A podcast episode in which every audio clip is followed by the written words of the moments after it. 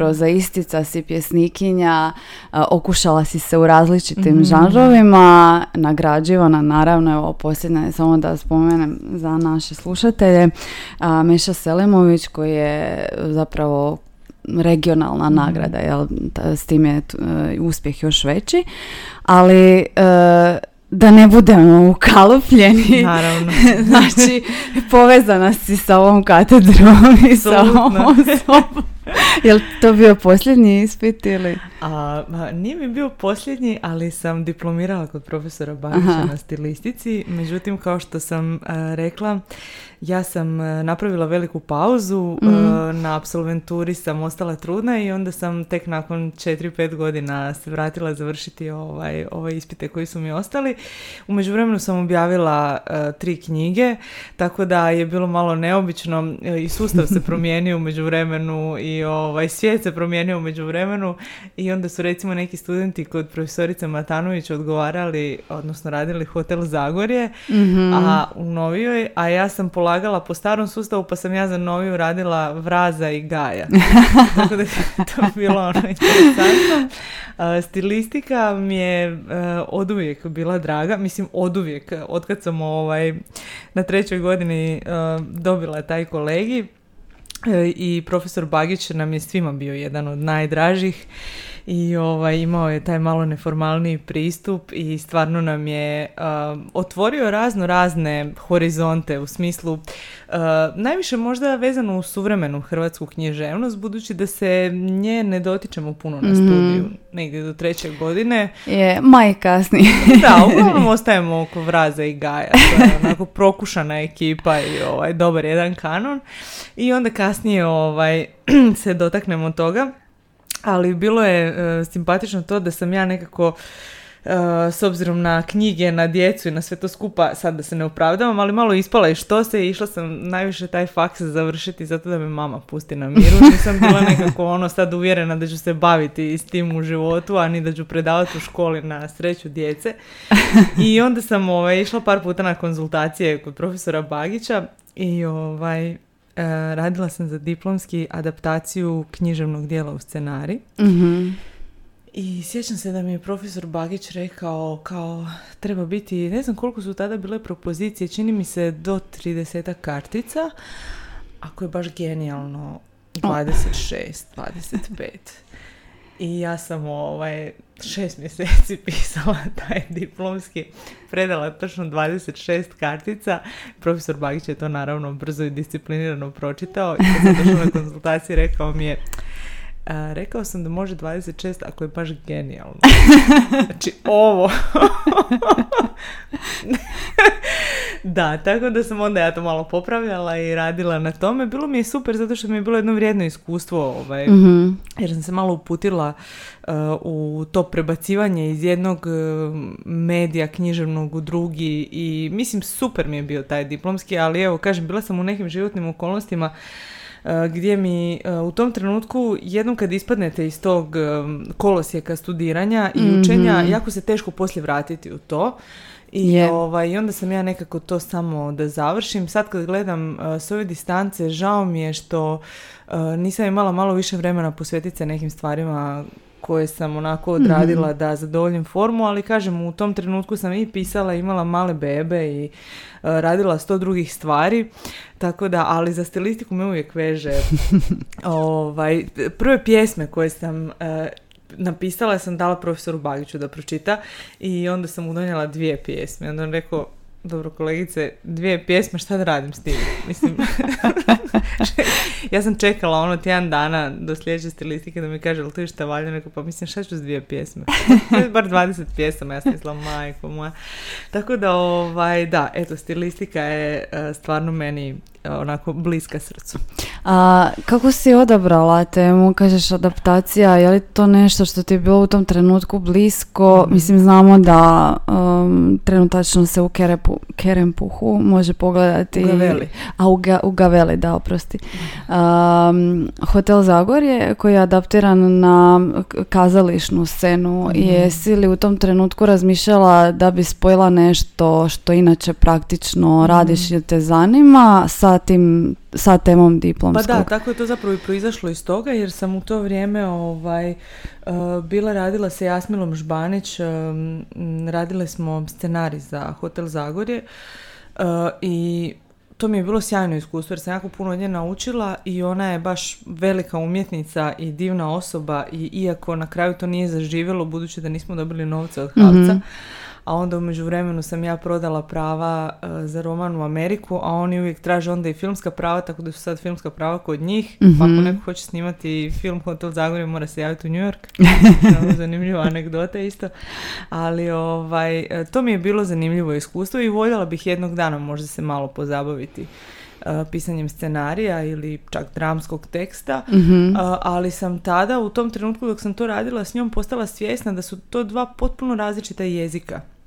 To je nevjerojatno koliko e, je film primjerice primitivan medij za razliku od književnosti e, koja vam dopušta da idete naprijed, vraćate se, imate e, taj dimenzija prostora i vremena je nevjerojatno fleksibilna u jednoj rečenici, a kamoli mm na desetak stranica. U filmu ono uh, što želite pokazati morate zaista pokazati. Nema prisjećanja, nema uh, skoka nazad mm desetak godina unazad.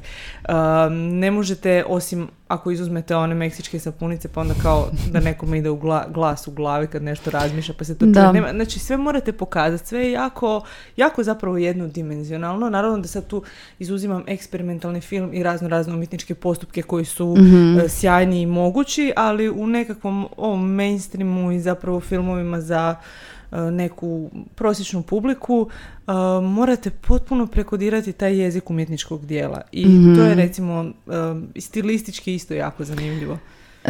Pa, baš smo, jedan od prvih gostiju nam je bio i Kristijan Novak, pa je i to bila jedna od tema našeg razgovora, zapravo adaptacija i njegovi pokušaj također da se okuša u različitim i književnim žanrovima, a onda i umjetničkim, pa je on isto nešto slično spominjao na što sve treba paziti, pogotovo sada kada surađuje ili kad piše sam scenarij. I ti spominješ sama jezikom se to može izreći, odnosno verbalizirati, dok se u filmu na neke drugčije načine zapravo izvršava taj mhm. prelazak u prošlost, budućnost, a ne samo, samo riječima. kako si surađivala, jesi li uopće surađivala na dramatizaciji hotela Zagorje? mm E, pa Jelena Kovačić je radila dramatizaciju, ali e, evo Anicu i Jelenu dugo poznajem i onda nekako nisam radila na tekstu, ali sam mhm. tijekom tog procesa zapravo puno s njima razgovarala i bila nekako uključena mm. e, u nastanak predstave, ali upravo zbog toga što sam rekla koliko sam svjesna da to nije jezik kojim ja govorim i koji poznajem, nisam se htjela miješati. Ovaj. Nije mi mhm. stvarno bilo uh, u interesu da sad se čvrsto držim nekog dijela romana ili zato što jednostavno sam svjesna da ne znam kako to dobro prenijeti i znam da postoje ljudi koji se s tim bave i koji su u tome zaista sjajni i onda sam potpuno to sve prepustila njima, ali sam bila na raspolaganju za razno razne sugestije, konzultacije oko nečega, materijale koji su još njima bili potrebni mm za predstavu. E, ona je u početku bila drugačije zamišljena, ali onda se u procesu, što je isto zanimljivo, to je u kazalištu nešto što se često događa kad krenete imati probe i kad se stvar zahukne, onda vidite da neke stvari ne funkcioniraju dobro pa se sve promijeni. Međutim, na kraju sam bila jako, jako zadovoljna s njihovim radom i stvarno mislim da sav, sav kredit ide njima ovaj, i da su napravile baš dobru predstavu, odnosno upravo to, da su uspjele, um, da tako kažem, prepjevati uh, roman na uh, jezik scene koji je opet potpuno drugačiji jer morate sabiti uh, u sat i pol neke scenske igre, um, nešto što je pripojedno e, traje 6-7 godina, što je, mislim, potpuno e, zapravo u formi drugačije, ali su sačuvale suštinu zapravo romana, što je meni bilo i najvažnije. A baš mi je drago da spominješ koliko su to dakle isto, isti naslovi, ali zapravo potpuno drugo, mhm. drugačija umjetnička dijela kodirana različitim jezicima, modusima i značenjima i drago mi je da i ti, evo kao i ostali naši gosti koji su imali prilike surađivati u različitim umjetničkim vrstama, govoriš i o autorstvu redatelja, glumaca koji zapravo proizvode neko svoje vlastito djelo. Um, Hotel Zagorje i spomenut ću sad i Sinove i kćeri kao tvoj posljednji roman. Um, do, dotiču se nekih bitnih tema za naše društvo i Um, I ostali primjećuju kritičari, slušala sam nekoliko emisija u kojima si gostovala, kako se ne libiš uh, pisati o teškim temama o kojima se možda puno ne govori. A rekla bih da uh, je osjetno um, tvoja potreba da se baviš uh, traumom na različite načine ona može biti ratna i postratna, ali evo sad i u sinovima kćerima vidimo da ta trauma ne mora biti uvijek proživljeno izravno ili neizravno ratno iskustvo, nego se može ispoljiti na različite načine. Um, kada pišeš o traumi, um, na te različite načine. E, prilično je teška tema i e, postoje različite teorije o tome kako se tome treba pristupati da, da ne dođe do nekog dokumentarizma i prevelike patetičnosti. Kako ti pristupaš tom traumatičnom ili posttraumatičnom mhm. iskustvu u kontekstu književnog dijela? mm pa, e, moja mama e, zna nekad meni reći, zašto ti ne pišeš nekad nešto lijepo? ja kažem, pa kako misliš lijepo? Pa nešto lijepo da se ljudi ono, malo razonode, da se dobro osjećaju. Da. Evo, šalim se, ali ne, to je stvarno istina. Ovaj, ma nemam neki specijalan pristup, o, vrlo je to, e, mogu to onako demistificirati, što mhm. možda bi ja i mogla graditi neki mit od toga, ali nekako mi se i ne da. Zapravo, nije da, da pristupam tome na način da imam neku sad strategiju. mm Od, stvarno od svoje prve knjige pišem o nečemu što me ono zanima, što mi je važno, što me na ovaj ili na onaj način okrzne ili dotakne u životu, um, o svojim iskustvima, o iskustvima ljudi do kojih mi je stalo. I to je jedini zapravo neki to je, to je jedini kredo koji postoji u pisanju. I ja mislim da je jako teško pisati o nečemu do čega ti nije stalo što ne poznaš dobro i da bi samo imao ili imala neku pozu pisca. Mislim da ti to prije ili kasnije dosadi i ispadne traljavo. mm ima jedna sjajna rečenica Davida Grossmana uh, kada su ga pitali o, o čemu najradije piše. On je rekao pišemo onome što me paralizira. I ja stvarno vjerujem da uh, svaka naša promjena, uh, pogleda na život, promjena u životu, društvena, a život je sastavljen od tih promjena, inače stojimo na mjestu, zapravo proizlazi iz neke vrste traume. mm Ta trauma ne mora biti e, ratna, ne mora biti, ona može biti i obiteljska, ona može biti naprosto trauma nekog neuklapanja, mislim bilo čega, jer naš život je sastavljen od toga, ono, niko ne ide tom nekom ravnom cestom i ono što mene u pisanju zanima, odnosno u tom nekom narativu, jest kombinacija te neke samo spoznaje pojedinca u kontekstu društva u kojem živi. I mislim da je to najstarija i zapravo najuniverzalnija priča svih vremena. Nema tu neke posebne ovaj um, ne znam, pameti ili, ili nekog, neke strategije, neke pripreme. Uh, pišemo onome što me stvarno zanima, što me dira u prozi. Recimo, moje iskustvo do sada je da uh, svi romani koje sam pisala su se nekako malo po malo sazrijevali u meni do trenutka dok uh, zaista nisam bila svjesna o čemu želim pisati i kako želim pisati. Onda naravno ako pričamo o nekoj strategiji postoji taj dio gdje počnem istraživati pa se s nečim baviti uh, kroz taj neki istraživački rad u smislu čitanja, svega što mogu naći, gledanja, razgovora s ljudima jer mislim da je to jako, jako važno i mislim da se tu vidi razlika u, u književnosti i u romanima imate one autore koji kažu ja pišem sve iz glave i onda se točno vidi da pišu iz glave. Ili recimo imate, kao što si spomenula, Kristijana Novaka i njegov izvrstan roman Ciganin, ali najljepši, za koji je on jako puno istraživao uh, na sociološkoj, jezičnoj, svakoj drugoj razini i to se točno vidi. Mhm. Vidi se kad je autor uložio taj još jedan poseban trud da se saživi s nekim iskustvom, da sazna o nekoj temi što više toga može kako bi onda to što uspješnije propustio kroz svoj filter zapravo e, i talenta e, i Mhm. truda.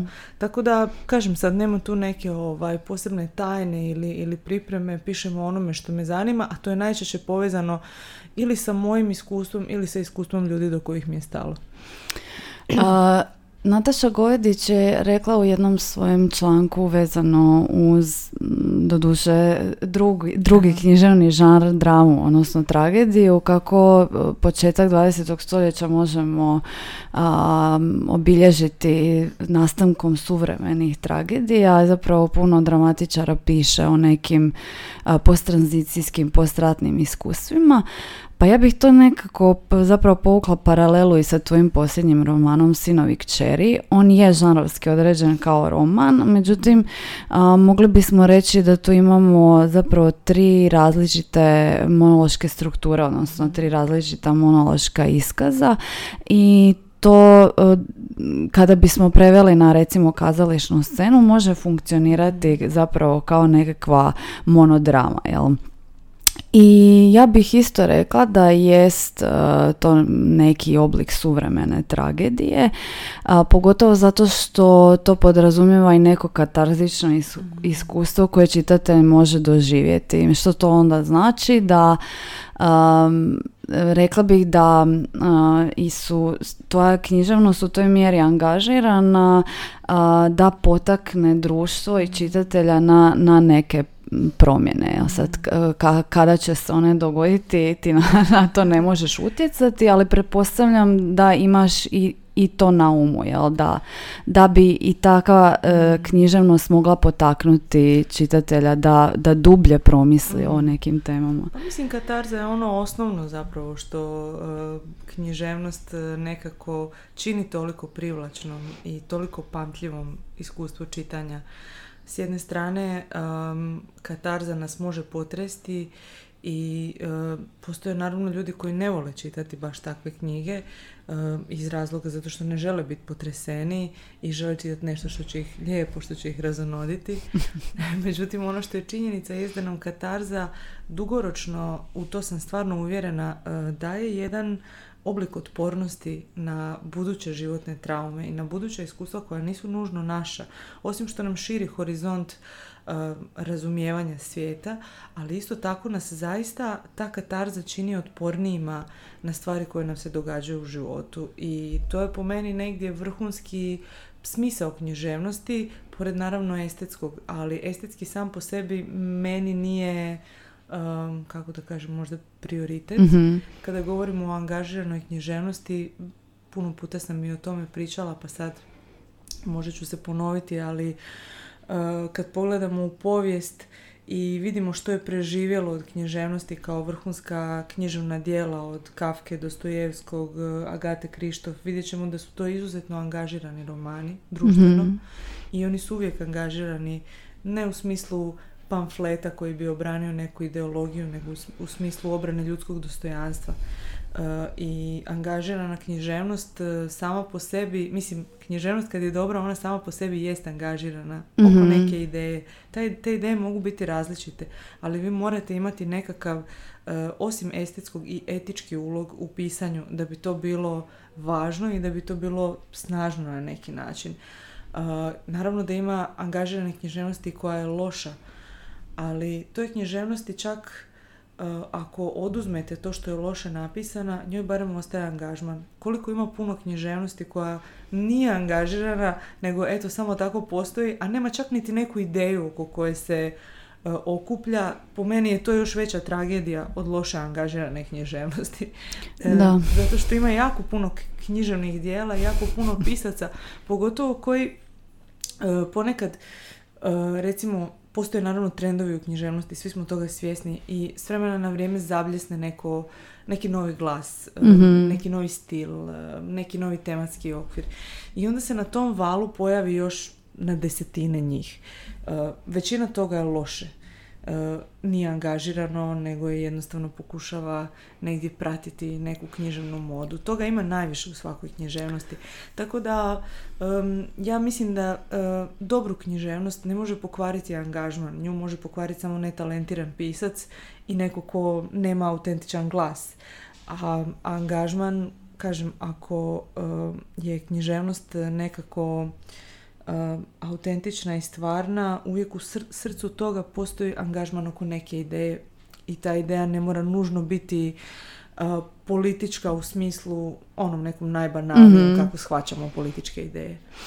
Um, rekla bih onda da je i ono što razlikuje ili, ili um, postavlja na neku višu razinu uh, taj roman Sinovi kćeri, a to što, što je zapravo uh, odnos pojedinca prema društvu i njegov status u, u današnjem društvu promatran iz tri različite perspektive, odnosno e, taj se odnos komentira iz pozicije tri različita glasa.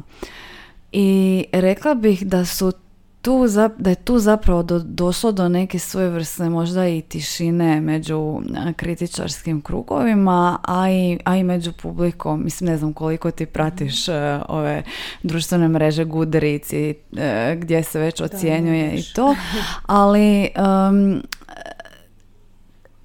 to jest tema o kojoj se nedovoljno priča, međutim kritika zastaje na, rekla bih na nekoj površini, baš zato što a, čini mi se da ne znaju što će sa ta tri različita glasa, jer a, daješ zapravo tri različite perspektive, ne u smislu da se opravdava a, svaka osoba i nje, njezino ili njegovo činjenje, nego da možemo razumjeti zašto se neko ponaša u nekom trenutku tako. Pa to je isto čini mi se jedan od, barem za mene, osnovnih postulata književnosti, ne da presudimo i da, da dosudimo nekome nešto, uh, jer uh, u krajnjoj liniji književnost se na kraju krajeva svodi na govorenje svoje istine o svijetu. I sad, niko od nas nema monopol nad nekom generalnom istinom, ali svako od nas ima svoju istinu. A Mhm. ta istina je neko životno iskustvo koje nas oblikuje. I čini mi se da je zadaća pisca kad se uh, kad uđe u cipele određenog lika da treba pokušati tu istinu dosljedno iznijeti na vidjelo. Uh, moja ideja nije bila da sa romanom Sinovi i kćeri kažem ovi su u pravu, ovi su u krivu. Uh, s druge strane, naravno, duboko su osjećajući s ljudima koji su u, u društveno nezavidnoj i disprivilegiranoj situaciji. Ali mi isto tako bila ideja da pokušam razumjeti nečije postupke e, jer mislim da e, je to jedino relevantno ako želimo uspostaviti dijalog o bilo čemu. E, Ja sam tako svakom od ta tri lika zapravo htjela dati pravo na njegovu ili njezinu istinu, na njegovu ili njezinu bol i mislim da je to jedan od razloga zašto iako su na početku kad je roman izašao novinari dosta pokušavali to potencirati kao Mhm. neku kontroverznu Da, temu, ali zapravo nije došlo ni do jedne uh, loše kritike. Loše kritike, kad kažem, ne mislim u nekom uh, smislu kvalitete teksta, nego mm, jednostavno uh, da, dajući svakome pravo da kaže svoju istinu i svoju stranu, vi nekako razoružavate zapravo ljude koji ne žele nešto razumjeti, jer kada biste išli tim putem da uh, pokušate promovirati samo jedan glas i samo jednu perspektivu, onda vrlo lako naiđete i s pravom zapravo naiđete na uh, kritike koje dolaze uh, s druge strane vrijednosnog spektra. Mhm. Uh, ja ne opravdavam time postupke svojih likova u romanu, Da, da, da. ali uh, život je puno kompleksniji uvijek od onoga što se čini na prvu i od kolone Hoda za život i od ljudi koji uh, se bore za svoja prava. Um, treba uzeti u obzir da među svima njima postoje obitelji koje su pomiješane i povezane i da u svakoj obitelji postoji jedna osoba koja ima brata, sestru, oca, majku u ovoj drugoj skupini. I to čini naš život jako kompleksnim. I sad pokušavajući razumjeti naše strahove, naše ugroženosti, bili oni realni ili ne, to na kraju krajeva za nas nije važno. Mi osjećamo nešto za sebe da je realno. ako književnost može iznijeti te priče i može učiniti da čitatelj kad završi tu knjigu revidira neka svoja razmišljanja i postane barem malo suosjećajniji mm. ili, ili, mm, ili fleksibilniji prema stavovima drugih, onda se može dogoditi nekakav pomak. Jer ono što znamo o književnosti već jako, jako dugo je da je njen najjači alat zapravo mogućnost, odnosno proces identifikacije koji nam mm-hmm. dopušta da suosjećamo s nekim drugim.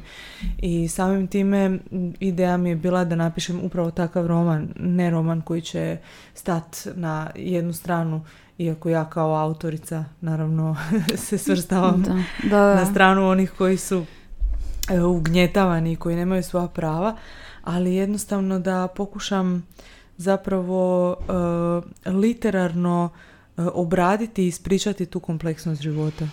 A, radi se o tri različite perspektive i tri različita glasa, samo da konkretnija budem e, slušateljima koji još nisu čitali. Dakle, prvo se susrećemo sa glasom Lucije, tako? koja zapravo zarobljena u vlastitom tijelu radi se o sindromu kako se zove, podsjeti Sindrom zaključene osobe. Za, zaključene osobe, tako in je. sindrom. Tako je, nakon uh, automobilske nesreće koju je mhm. proživjela i zapravo potpuno uh, nepokretna, jedino je svjesna zapravo čemu njezina promišljanja, odnosno čitamo njezina promišljanja. Uh, drugi dio romana je uh, Dorijanova mhm. perspektiva i treća je Lucijina majka. Um, Dorijan i Lucija su zajedno, a, a, opet Lucija ima i svoj nekakav odnos obiteljski sa članovima drugima, pogotovo sa majkom tri glasa, tri perspektive, tri različita pristupa i u pisanju i to se osjeti naravno i na razini jezika i stila. oni se potpuno razlikuju među sobom kako pristupaju jedni prema drugima, tako i prema životu. A, zanimljivo mi je da se i u ovom romanu zapravo dotičeš tih konkretnih obiteljskih odnosa, ali i ono o čemu se možda još toliko ne govori, odnosu kćeri i mhm. majke. Mhm. Koliko ti je bitno da ispričaš e, takvu priču u, u konkretno sinovima, kćerima? E, pa da, ta, e, ta tema ovaj kćeri i majke tek e, u odnosu na povijest književnosti relativno nedavno došla u fokus kao relevantna književna tema. Do sada smo imali priliku stoljećima čitati o odnosu očeva i sinova i ja uz dužno poštovanje, koliko god neko od kolega može tako nešto dobro napisati, ja to više ne mogu. ovaj, mislim da je uh, to je jedna kompleksna tema i zapravo vrijedna u svakom smislu i životnom i literarnom. Ja sam ovaj roman pisala u jednom specifičnom trenutku koji je, čini mi se, bio najbolje za pisanje ovog romana, zato što sam u isto vrijeme um, i majka svoje kćeri koja je u nekim tinežerskim godinama i je bila tad u predpubertetskim, pubertetskim uh, i dalje uh, kćer svojoj majci koja je još uvijek vitalna i još uvijek me može izbaciti iz kao niko drugi. Ima jednu rečenicu kad mi kaže ja sam samo iskrena. to kad bi se ja bacila kroz prozor. I ovaj, zapravo mi je to bilo nevjerojatno iskustvo jer u, u tom trenutku i ja vjerojatno izgovaram neke rečenice zbog kojih bi se moja Klara bacila kroz prozor. Mhm. I imam taj nevjerojatan uvid da jedna osoba u istom trenutku može biti i majka i kćer i da je to jako, jako zapravo komplicirano, da to uopće nije jednostavno i da mi sebe vrlo često vidimo u odnosu na naše slijepe pjege i na neka iskustva koja nemamo, a kada ih imamo onda stvari postaju malo bistrije. Uh, ono o čemu sam dosta puta govorila u intervjuima vezano uz ovu knjigu, mislim da je negdje srce tame zapravo i ishodište svih ovih tragedija o kojima sam pisala jest patrijarhat, što se naravno izuzetno reflektira na odnose u obitelji i pogotovo odnose majke i kćeri jer um, sinove je puno lakše odgajati. Kad kažem lakše, um, na to mislim u onaj kontekst koji nam društvo daje. Znači njih treba samo ohrabrivati, nekako ih poticati. Um, za njih se uh, roditelji toliko ne boje. Uh, oni čak i kad se u nekoj dobi vrate pijani kući, to je čak i simpatično. Ako imaju puno cura, jako su šarmantni, ono a vi kada ste majka kćeri, e, vi joj zapravo neprestano morate kresati krila da bi ona ostala u onom nekom u onom nekom okviru koji je društveno prihvatljiv. Ako ona ima puno frajera mhm. ili, ili ovaj, ako se vraća pijana kući, e to je već drugi tip problema. Ako ona želi rano otići od doma, ako ima neke interese koji su vezani uz nešto što je netipično, ako ona izjavi u nekom trenutku ja nikada ne želim imati djecu, to vrijednosno ima drugu težinu nego kada takve stvari pripisujemo sinovima.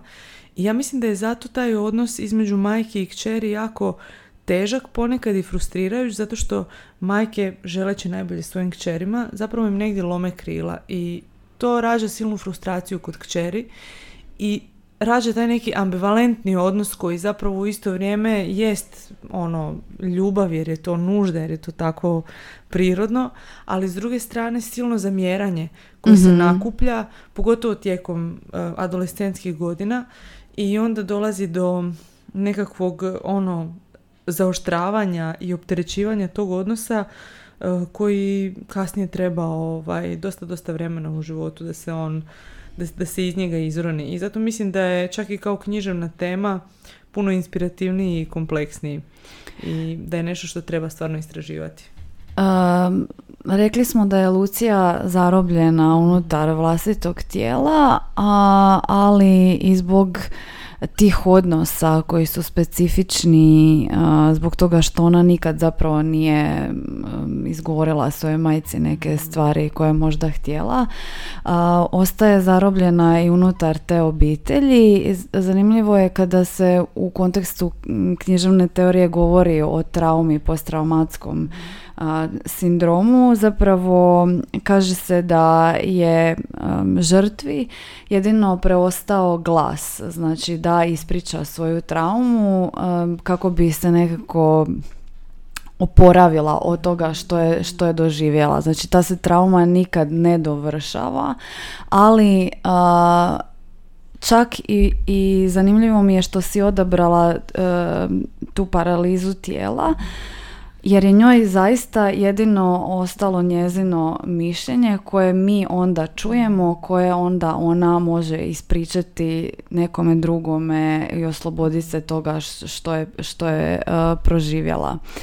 A, rekla sam da je drugi glas ili druga perspektiva je Dorijanova. Uh, pretpostavljam da je to tebi nešto dalje je od ovoga odnosa uh, kćeri i majke. Kako si pristupala pisanju e, toga glasa?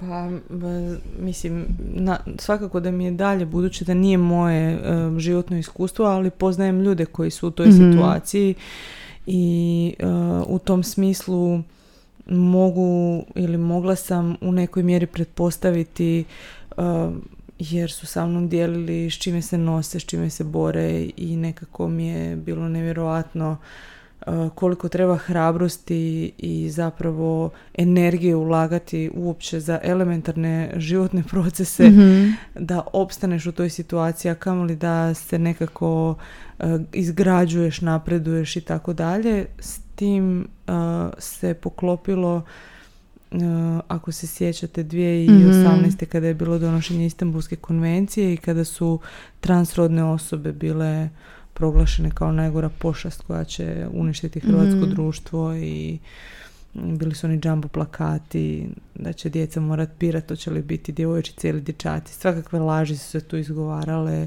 od ljudi koji su potpuno needucirani, neempatični. To je jedna ono mala desno radikalna skupina.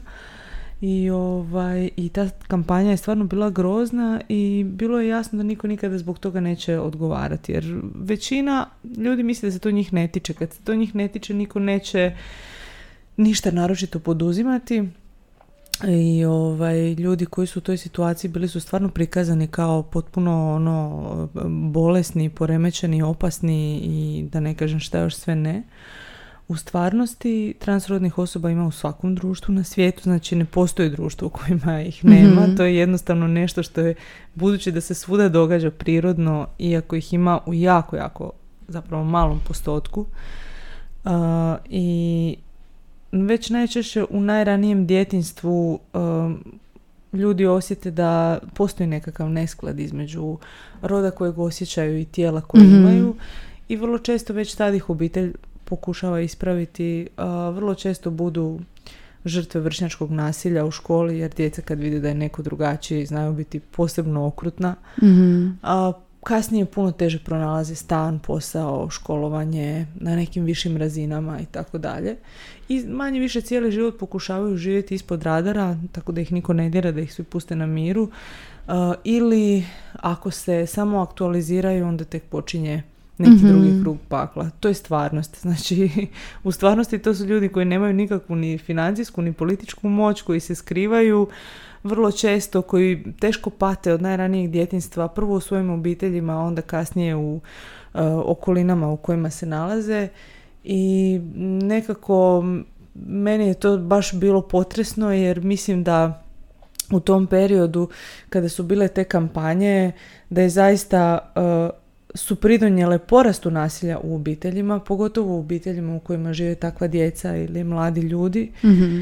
uh, i da niko nikada nije za to odgovarao i to mi je bilo baš nekako strašno i, i bilo mi je važno pisati o tome, to jednostavno ovaj, i onda sam pokušala zaista ishvatiti neke stvari i, i skupiti neka iskustva i saživiti se s nečim što zapravo čak i nije toliko teško. Nama se čini da je to silno udaljeno od nas i mi koji nemamo iskustvo transrodnosti mislimo da je to nešto neshvatljivo i potpuno drugačije, ali samo ako se osvrnemo i vratimo primjerice u naš pubertet, svi smo imali taj osjećaj uh, neke nepripadnosti vlastitom tijelu uh, ili zato što smo se na jednom počeli silno mijenjati ili zato što smo mhm. bili jako nezadovoljni s tom ili zato što je neko drugi polagao pravo na nas pa nam govorio ovakve ili onakve stvari. I onda samo to ono, potencirajte taj osjećaj sa deset i pomislite da u tome živite svaki dan vašeg života. I evo, vrlo lako možete barem dijelom shvatiti kako se osjeća neko ko uopće ono jednostavno se sam sebi ne uklapa u neku sliku koju vidi o sebi. Ja mislim da mi imamo jako velik kapacitet za međusobno razumijevanje. Samo se malo neka treba potruditi da pronađemo taj link kako da shvatimo tuđe iskustvo, da nađemo neku komparaciju. Puno smo mi slični nego što smo različiti, ali društvo tako funkcionira da vrlo često potencira razlike, a ne sličnosti. A, bili onda ta poveznica između ta tri lika bila onda tijelo koje ih zarobljava na različite načine? Pa svakako, tijelo je uh, kroz čitavu povijest polje političke borbe i razno razni politički režimi, religija, društvena uređenja su polagali prava na, na naša tijela. Mm-hmm. Posebice ženska tijela ili tijela koja mogu rađati, tijela koja su uh, nenormativna, uh, tijela koja su drugačija, koja se izlaže u cirkusu, tijela kao ne znam, topovsko meso. Znači, uvijek je to neko polje političke borbe, ali meni je bilo interesantno u ovom romanu pokušati pronaći tu neku radikalnu metaforu između te zarobljenosti mhm. u tijelu koja se zapravo onda uh, reflektira na zarobljenost u, mozgu, u duši, u srcu, mm kako hoćete i tu sam vidjela neki najveći možda potencijal za pisanje i pomislila sam ako se to dobro književno izvede, to može biti onda zaista jaka priča jer opet je sve to jedno na neki način. Dorian u jednom trenutku zapravo se nalazi sa Lucijom na, na nekakvoj zabavi, promatra duju spličanina mm koji, koji bi njemu bio nekakav ideal muškarca. Izgovara jednu zanimljivu rečenicu ja sam uvijek, sad malo ću mhm. parafrazirati, ja sam uvijek bio previše da, da ne budem premalo. Je li to jedna od načina rješavanja traume da zapravo ne dođe do tog traumatskog iskustva da budeš drugima previše, da, da ne bi bio premalo, da te dožive mm. na neki drugčiji način da se obraniš. Pa mislim da je to jedna zapravo um, vrlo razumljiva psihološka reakcija koja se može um, povezati sa svim našim segmentima života i, i recimo našim djetinstvima i načinom na koji smo odgajani, načinom na koji smo posramljivani ili, ili neposramljivani ili ponižavani ili zapravo usmjeravani. I onda tamo gdje smo najtanji pokušavamo kompenzirati to s nečim drugim. To je tako jedna, zapravo jedan potpuno razumljiv psihološki mehanizam. Za književnost vrlo potentan i, i kažem opet i kao neka metafora i naravno kao doslovna priča, ali uh, sve su to neke stvari koje su um, tako zapravo psihološki jako dobro motivirane i mislim da ih ljudi kako mogu razumjeti. A, u trećem glasu, glasu majke, uh, ona pripovjeda priču vlastitog uh, života.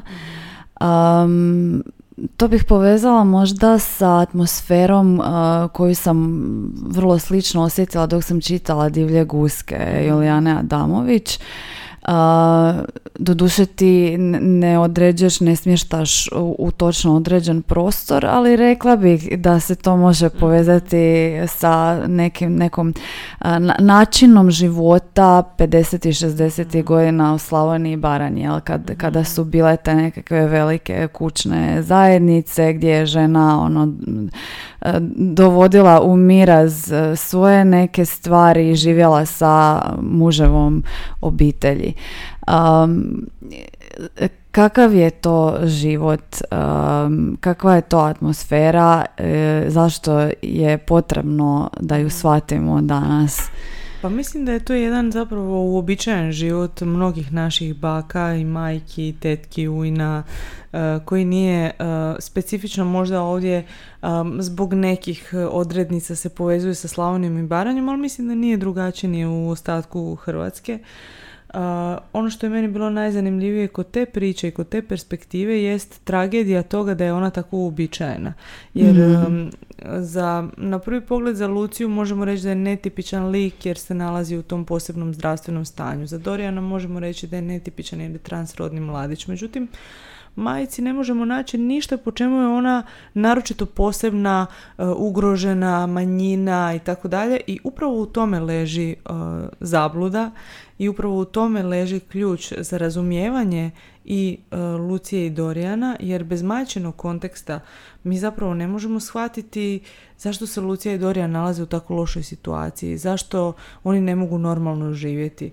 Ona, odnosno njezin odgoj i sustav u kojem je ona potpuno nesvjesno preuzela neke obrazce i, i odrasla, zapravo razrješava e, pitanje e, toga gdje se njih dvoje nalaze i na neki način je to bila i moja posveta svim tim ženama za koje mislim da su bile u jako teškoj situaciji jer su na svojim leđima morale iznijeti teret emancipacije koji je na jedan put došao kao uh, politički narativ, međutim on u stvarnosti nije bio poduprt ni sa čim. Većina tih žena u svojim obiteljima nije imala nikakvu potporu, niti da se samo aktualizira, niti da radi, niti da donosi izbore i odluke, a s druge strane dolaskom e, socijalizma, komunizma, e, izjednačavanjem u zakonskom smislu prava muškaraca i žena, na jedan put se stvorio taj narativ da smo mi sad svi ravnopravni i Mhm. da žene postoje i u političkom smislu kao subjekti na tržištu rada, međutim privatno u njihovim zajednicama svi su radili sve da im to otežaju i onemoguće. I e, meni je nekako, e, iako u prva dva dijela e, dobivamo jednu sliku o, toj ženi i, i vrlo lako ju ne volimo i vrlo lako ju ne razumijemo, e, čitanjem tog trećeg dijela zapravo kao ja sam htjela da se ono stavi nekako ta konačna pazla i onda da to sve skupa bude razumljivo jer e, teško je za mene barem pisati i razumijevati književnost izvan konteksta društvenog. E, neko će reći sad, e, ne znam, to je e, postoje e, intimistički romani ili društveni romani. E, Za mene je ta granica porozna i zapravo kad govorimo o suvremenoj književnosti je jako teško odrediva. Jer primjerice, ako ja sad pišem o tome kako e, ne znam, postoji ljubavna priča između mene i moje partnerice i mi hodamo gradom, volimo se, ali neko nas pogodi kamenom u leđa. E sad, je li to intimistički roman ili je to društveni roman? Jer zato što naša intima je uvjetovana time kako društvo na nju reagira. Mi ne možemo, ako mi ne možemo, ako se mi, ako nas društvo uvjerava da smo mi bolesne, da nismo normalne, onda će naša intima i naše slobodno življenje ljubavi izgledati potpuno drugačije nego ako živimo kao jedan uobičajeni par koji se nakon nekoliko godina veze vjenča, pa ima dijete, pa tako dalje i onda ga društvo savršeno prihvaća. Znači, tu dolazimo do tog problema onda možemo li pisati o intimi ako ne uzimamo uh, u obzir društveni kontekst. Jer taj društveni kontekst na neki način kreira ono kako ćemo se mi osjećati i jedni prema drugima i u vlastitoj koži. Jer niko se sam po sebi ne osjeća bolesnim. Mhm. Nas ono, društvo na to nauči ili ne.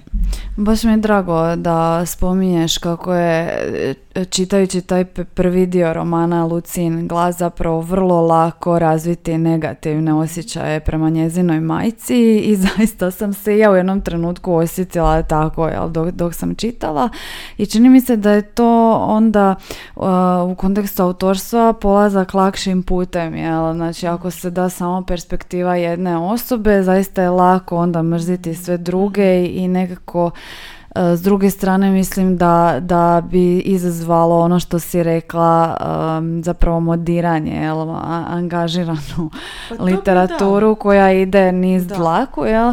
A ovako ako ponudiš različite perspektive, a, on, onda je situacija puno kompleksnija. Pa da, zapravo da, bez tog majčinog glasa i bez njezine perspektive mogu se složiti s tim. Onda bi to zaista bio angažirani roman, ali u onom nekom lošem smislu, nedovoljnom. Zaista nekakva ono, nekakav pamflet koji pokušava sad Mhm. određenih dvoje ljudi prikazati u nekom ono idealističkom svjetlu bez razumijevanja e, kompleksnosti života što kažem onda uvijek nekako čini, čini literaturu manjkavim. A, u hotelu Zagorje, a, na, doduše na, na drugčiji e, način i drugčijim stilom, opet nudiš e, tri perspektive. Um, to jest u, u početku ispričano i em, zapravo kažemo da je infantilno ili infantilizirano pripovjedanje djevojčice koja je a, završila u izbjeglištu, međutim čitamo i pisma njezinog brata koje on upućuje e, hrvatskoj vladi i u jednom trenutku njezine majke. A, I samo bih upozorila na jednu stvar koja mi se učinila zgodno, pa onda možemo preći na ovaj stilski potpis na kraju. I kaže, Europa, sunce, dječji osmijeh, kuća, sve do jedne moje teme imala sam o tome što reći. Odlično sam vladala finom patetikom i više, više složnim riječima, a i dobro sam znala što se od mene očekuje. Optimističan pogled u budućnost, bez prokazivanja izravnog krivca u mojoj jadnoj prošlosti. To je posebno dobro prolazilo kod odraslih. U isto vrijeme sam čitala opet um, američki fikcionar Dubravke Ugrešić i sad u, u toj zbirci eseja postoji jedan koji je naslovljen uh, EEW kao East European Writer. Uh, I ona piše, ovdje ponekad na skupovima susrećem svoje kolege um, IEW i vidim kako se prilagođavaju unaprijed zadanom stereotipu, kako spremno trtljaju o cenzorshipu iako cenzuru sami nisu iskusili, kako brbljaju o postkomunizmu, o svakidašnjici svoje tužne istočne Europe, kako govore o demokraciji u tranziciji, kako predlažu mjere za izlazak iz krize, od nacionalizma do agrikulture, kako spremno prihvaćaju identifikacijske etikete, kako ih nose kao beđave, kako se hvataju jedni za druge. Kao da svi složno žele iščupati tu golemu i zanimljivu postkomunističku repu.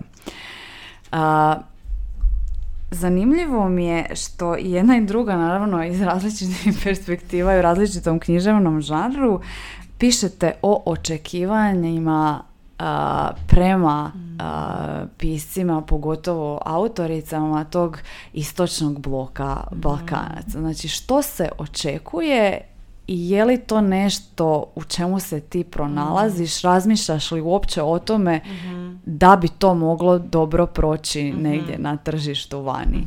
Ma mislim, svjesna sam ja toga i svjesni smo mi svi toga. Zapravo mi živimo i u van književnom životu na način da nas e, modeliraju, usmjeravaju uh, tuđa očekivanja. Mislim, to je isto nešto bez čega u društvu ne bismo preživjeli i vrlo nam je jasno zapravo e, kako se i u književnosti te teme i trendovi i moda zapravo mijenjaju u odnosu i na velike društvene događaje što nije nerazumljivo. Da. Sad je primjerice, ne znam, rat u Ukrajini i vrlo brzo će biti e, čini mi se u književnom svijetu jako aktualno čitati e, romane o opsadi zaporožja ili nešto slično što je razumljivo jer ljudi, ljude nešto ili potrese ili nešto im se dogodi e, u njihovoj neposrednoj blizini ili dalje i oni o tome žele nešto saznati. Mislim nije to meni potpuno sad Dubravka uh, ima apsolutno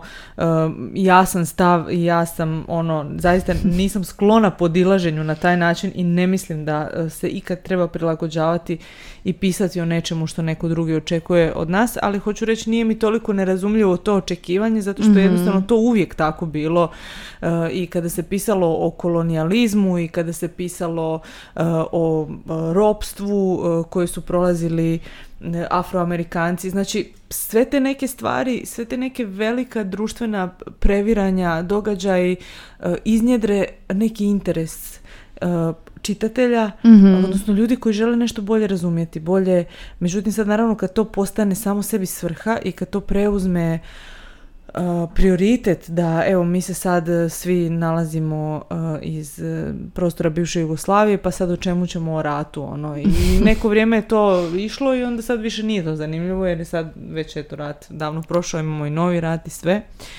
ovaj tako da ne, ne vjerujem u to. Mislim da niko ne može tako dobro pisati ako piše mm uzimajući u obzir što se od njega ili od nje očekuje. Međutim kažem opet i s jedne strane mogu i, i razumjeti ta očekivanja i naravno uvijek ih ima i sigurno da će biti puno atraktivniji francuski roman o, ne znam, bračnoj nevjeri, o polijamoriji, nego što će biti aktualan e, roman napisan od strane autorice iz Kruševa o polijamoriji ili ne znam, Ma da, pa čak i ona zapravo, esej naravno na više stranica, ja sam sad pročitala mhm. samo jedan dio, ali čak i ona ovaj, zapravo to više komentira u smislu trendovske, jeli, književnosti pa ili trendovske teme. A, naravno, kada je ona otišla van, bila je odbijana s različitih strana i od različitih izdavača i izdavačkih kuća i kaže, znači u jednom trenutku je nekome odgovaralo da ju odbije na taj način, pa ti ne pišeš o ratu, pa šta ću te onda objaviti, a to se mhm. trenutačno mhm. čita. A s druge strane su odbijali zato što, jel, opet mhm. nije pisala o, o ratu, ali zbog neke druge stvari. To je, to je nažalost pitanje naše um, našeg pod navodnicima malog jezika. da se još to drugih problema ono, Naravno. Ono, bismo mogli do sutra Ali opet ćeš nam doći. dobro, dobro. uh, I ajde još samo jedno pitanje, evo prosti pa ćemo na, na silski potpis. Vesna Parun, kao što znaš, također se okušala u različitim književnim žarovima. Vrlo često je pisala i o bratu, mhm. mislim i, i književni kritičari često pronalaze u, u, tim pjesmama neke autobiografske elemente, ali baš konkretno vezano uz taj osjećaj gubitka brata. A, kaže da se okrenula dramskom pismu zato što je primijetila da se u poeziji ne može toliko dobro izraziti o, o tom, jel, mhm. o toj temi. Ti si se e, okušala i u poeziji. Postoje li teme koje su rezervirane mm iz tvoje perspektive samo za poeziju, a one koje su rezervirane za neku pripovjednu mm pa moje iskustvo do sada je da ja između svake dvije, između dvije prozne knjige uvijek napišem jednu pjesničku, što je i sada ovaj, e, slučaj. I meni se čini da kod mene to funkcionira na način da e, poezija nastaje puno prirodnije i to su kao neki e, s vremenom koji se pojavljuju uvidi, bilo emocionalni, bilo intelektualni, znači neke male slike koje e, su za mene jako snažne i, i možda i potresne ili važne da ih zapišem, ali same po sebi ne zahtijevaju neko veće raspisivanje, nekako su dovoljne same po sebi. A onda mi se vrlo često dogodi da ta pjesnička knjiga koju sam napisala u kasnijoj fazi bude na neki način povezana s romanom koji ću tek napisati. roman je nešto što ili proza e, što zapravo traži raspisivanje, što traži puno prostora, što traži puno vremena e, i mislim da je to negdje najveća razlika. Kad mi se dovoljno puno nekog sadržaja akumulira i kada se artikulira baš jedna tema o kojoj e, želim pisati, onda iz toga nekako nastane proza. A poezija, ja ju uvijek, uvijek pišem, pišem ju konstantno od prve knjige, samo što puno sporije i nisam opterećena njenim nastajanjem u smislu mhm. da sad nužno moram završiti knjigu pjesama i to je neki jako relaksirajući osjećaj u odnosu na prozu ako ju pišete koja je ono ponekad stvarno naporna jer morate biti jako disciplinirani pa mislim nema tu ja recimo proznu knjigu pišem dvije do tri godine s tim da ono dosta prije toga istražujem i ovaj, ako vam prođe tri, četiri mjeseca da ne pišete kad se vratite tom tekstu vi niste više ista osoba i morate jako puno planirati, puno krojiti, puno E, razmišljati jer sve ono što se događa na 37. stranici mora na neki način biti povezano s onim na 106. Ne, Jasno, ne može to, to jednostavno nije moguće da vi sjednete i da se spusti neka muza ili duh sveti i da vas nekako nadahne i da to samo ide. Morate imati sinopsis, morate planirati. Dok s poezijom recimo ne morate, što ne znači da ne treba raditi na pjesmi i da se ne može raditi na pjesmi, ali jedna pjesma vas ne obvezuje na način kao kad napišete 80 stranica i onda kao Niste još ni pola prešli, a previše ste napisali da biste odustali i morate se boriti s tim tekstom i morate nekako ga... Tako da, mene poezija odmara i, i volim ju pisati, ali baš onako da mi bude kao nešto što, što ne moram, što mi nije ovaj, na taj način obvezujuće kao proza. Uh, evo nas na stilskom pošvicu. Naj, najteža pitanja. Dobro. Uh, Ivana, koja je tvoja najdraža stilska figura? Metafora. Ali stvarno je. Ali ona, znaš, onako baš dobra metafora, neočekivana, meta, ono, neočekivano dobra metafora i neočekivana. U smislu, mm. uh, to su ti uvidi o koj, na koje sam mislila sad kad sam pričala o mhm. poeziji kad na jedan put shvatiš da dvije potpuno na prvi pogled nepovezive stvari imaju nešto zajedničko i da se iz mhm. njih može iznjedriti nekakva veza koja će nam objasniti nešto o svijetu ili životu. A, I kod tebe zapravo na različitim razinama ona može funkcionirati u pjesmama na razini riječi i sintagme, a evo recimo sinovi kćeri na razini, na čitavog tako je, da. da. Um, da možeš predložiti novi interfunkcijski znak. bi li ga uopće predložila i, i koji bi to bio? Jesi li možda u pisanju nekad osjetila da ti ono što s čime trenutačno raspolažemo nije dovoljno. E, znaš što je meni zanimljivo u tom kontekstu? Recimo, e, kao u španjolskom jeziku kada postoji upitnik na početku mm rečenice. To je nešto što mislim da je jako dobro, zato što ponekad e, kad u tekstu čitamo, nismo spremni na upitnu rečenicu koja potpuno mijenja kontekst recimo nekog Mhm. dijela teksta. Ako mi na početku znamo da će sad ta rečenica e, zapravo e, već kreće u formi nekog pitanja, onda mislim da taj tekst već u konačnici ono u samom početku zapravo funkcionira drugačije. I mijenja intonaciju, da. Da, mijenja intonaciju, mijenja cije, ono, totalno osvjetljava na neki drugi način cijeli taj komad teksta. Mhm. Tako da mislim da, da je to recimo jedno zanimljivo uh, i stilsko i, i jezično i filozofsko zapravo možda pitanje uh, kako pristupiti tome i mislim da je to jako dobro u španjolskom. To mi se recimo sviđa. Možda taj upitnik na početku rečenice. Mhm. Oni imaju na početku i na kraju. I upitnik i usličnik, čini mi se da oboje se može, da. da. A, koju pjesmu znaš recitirati na pamet? U, cijelu. Da. A može i dijelove. Uh, pa ono, ostale su mi ove natruhe. Znači sad imam tu dvije kategorije. Jedne su ove dječje pjesme Aha. koje sam kao ono čitala i ne sebi nego djeci pa onda su mi ono ušlo u uho i ostale i ovo drugo koje sam zapravo kad smo studirali onda smo kao to nešto iz fore ono učili napamet pa smo kao nešto jedni drugima a, ali to je meni sve isparilo nekako, tako da ne mogu se baš pohvaliti. Ne, ne, ne, ne mogu se po Više, mislim, ne znam pjevat, ali možda više znam stihove ono pjesama Leonarda Cohena, sad kad bi Aha. baš kao se morala ono to. a, jer valjda taj ritam i, i, i glazba nekako to upišu ono dublje i drugačije u mozak, ali ovu poeziju ne mogu se pohvaliti da baš bi znala nešto sad onako kako bi rekao profesor metodike krasnosloviti iz daha. Ne, ne. Pet. Um, a koju pjesmu bi voljela naučiti recitirati ako bi, ako si ikad Mhm. razmišljala o tome? Evo, može smrt Smajlage Čengić. Ne, ne, stvarno. E, svoje pjesme e, znaš li na pamet i čitaš li ih sama kada budu Sebi, predstavljene? ne, ne, ne. U krevetu. Kao, otvorim bocu da. Prošlu epizodu smo natjerali Kanđiju da, Da. recitira svoje pjesme, to je bilo jako komično. Mogu mislit, mogu mislit. Da, da, volim čitati svoju poeziju.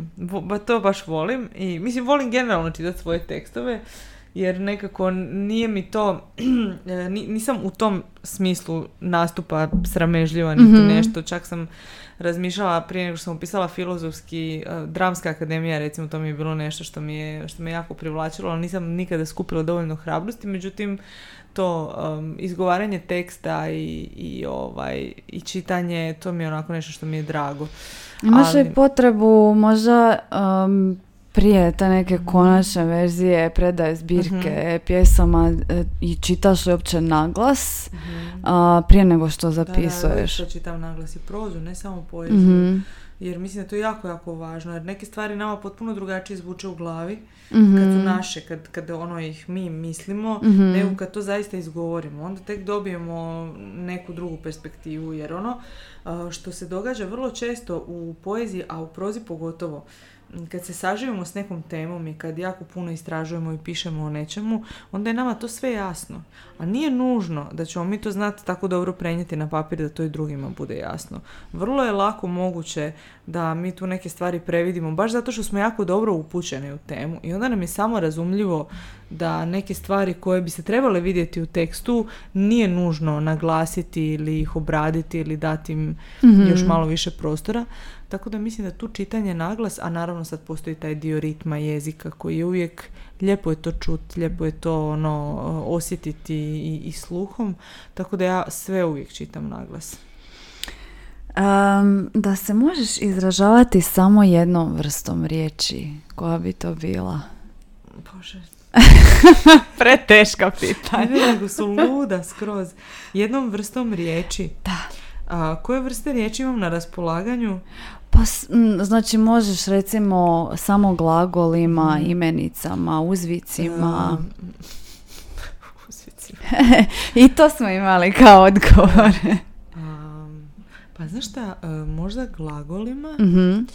zato što to ostavlja prostor i za glagolske imenice i onda kao Mhm. kužiš. Što bi rekao Daniel Dragojević, čovjek je glagol. Da, više toga imam na raspolaganju, iako uh, sam potisnula ovaj, puno toga što sam naučila na ovom studiju. Uh, sjećam se kad sam um, uh, polagala standardni jezik i jedva sam dobila dva iz onog groznog testa gdje tri godine pismeni. Da. Bio, u jedan pismeni bilo tri godine spojeno. Je- jedva sam to preživjela. I onda sam došla kod profesora Pranjkovića Aha. na, na usmeni. I, ta- a tamo su bili još ovi mladi studenti. Mislim, dobro, ja sam bila tad mlađa, ali ovi studenti su bili još mlađi. I on je uzeo moj ispit i gleda on taj pismeni i kaže kolegice Bodrošić, za jednog hrvatskog pisa, ovo je vrlo solidno. Znači, ali bilo je tragično. Ja sam imala bod više nego što je trebalo za, za prolazak. Gle, to je dovoljno. I onda me je pitao, recite, može li dati u objektnoj rečenici nešto, bla, ne sjećam se više šta, ali uglavnom nešto potpuno meni nepoznato. Ja se sad mislim, gle, ono, može ili ne može? Ne, nema, ja kažem, može. 50-50, ono. Gle, ono. APP. A kaže on, hoćete li to malo elaborirati? Ja kažem, neću. Znači, to je bilo dno, tako da ovaj, još uvijek imam neke ono, tako kad mi neko spomene vrste riječi i tako Joj. pitanja, PTSP, trauma. Ajmo onda brže da, da, možemo dalje. E, ova dva posljednja su vezana uz riječi Dobro. a, s kojima raspolažemo i koje su nam možda potrebne, a trenutačno ne postoje u hrvatskom jeziku. A, prvo se tiče a, riječi koje su neprevodive na druge jezike, a znači kakav osjećaj. Napravljen je svojedobno nekakav popis različitih a, riječi iz različitih jezika koje je jednostavno nemo- nemoguće prevesti, poput njemačkog Wald Einsamkeit, Um, što znači usamljenost čovjeka koji boravi u šumi. Misliš li da postoji neka hrvatska... Što su preveli? e, ali da, ono, rečenica. Uh, misliš da postoji neka hrvatska riječ koja, koja jednostavno ne može funkcionirati, mislim, prevođena si na, na različite jezike, Da. um, koja je neprevodiva. Hotel Zagorje, kako je prevedeno? A, pa u različito na engleski je prevedeno kao Hotel Tito, Mhm. jer kao neki se još sjećaju Tita, a za Zagorje Da, da, da. Na njemačkom Hotel Nirgendvo, na francuskom Hotel Z, kao Mhm. zadnje slovo abecede. Da, Zagorje je dosta neprevodivo. Fjaka recimo. Da li Da. je fjaka, da li je fjaka, ovaj, vjerojatno je, ima neka možda. A, ono. isto aha neka kobasica. Ali recimo, uh, kad s, s raspadom bivše države, kako se taj jezik transformirao uh, politički i koji svojim varijantama zapravo, mislim, ima taj standard koji je vrlo isti, da ne kažem sličan, ali onda sad tu postoje neke riječi koje mi više ne smijemo koristiti jer nisu naše, a primjerice um, imate razliku između toplina i toplota. Mhm. Sad, to, to nisu istoznačnice. Jedno je za uh, ono uvjete temperature, a drugo više označava emociju. Mhm. I sad to su te neke nijanse bez kojih političkim previranjima eto ljudi ostanu u jeziku. Um, kod nas se je govorilo u Vukovaru, vjerojatno i kod vas u Vinkovcima i toplota i toplina i to nije značilo istu stvar. I tu dolazimo do toga kako zapravo nas ono negdje okljaštre i, i ovaj, evo ja bi da se ta riječ vrati u Hrvatsku. Toplota. Toplota. A, novu riječ koja bi označavala kakav osjećaj, a koja još ne postoji u hrvatskom jeziku. Za osjećaj, Da. novi osjećaj. Osjećaj koji još nije možda dobio svoj ekvivalent u jeziku. Mhm. A, ne znam, život nakon 40. Možda bi to bio neki novi osjećaj koji nema. koje tek otkrivaš. Da, da, da, da, to, to možda fali. Pogotovo iz ženske perspektive. Mhm. A nije menopauza, nego nešto skroz dobro, ono. E, To vidiš. Tako, da, evo. Treba, da imaš to. više vremena. Razmislite. Ili javi mi, javi E, mi. može, može, sjetiš. Ivana, bilo mi je jako lijepo, ugodno ovaj, imate kao gošću u podcastu. Nadam se da ovo nije sad zadnji put da se vidimo u Best 118, da ćeš nam doći još koji put. Imamo naravno puno tema o kojima možemo razgovarati. Nadam se da je tebi bilo... Meni je bilo sjajno. Samim tim još nisam morala indeks nositi. Što onako dolazim potpuno neopterećeno. Što ne moram ništa polagati. Ne moram se opravdavati zašto mi je diplomski loš. Znači ništa ne moram, samo tu sjedim kao pričam o sebi. Da, meni je bilo predivno. Hvala ti. Hvala što ste nas slušali. Kao što znate, od uh, prije dva tjedna nas možete pratiti na različitim platformama na Spotify, Apple podcastu, Google podcastu i na našoj staroj uh, domaćici SoundCloudu. I naravno potrebno je da stisnete zvonce kako bi vam došla obavijest da je izašla nova epizoda, a ova izlazi odmah danas kada snimamo, dakle utorak, malo mijenjamo, nije subota. Ja sam Gabriela Bionda, a vi ste slušali podcast Slobodnim stilom.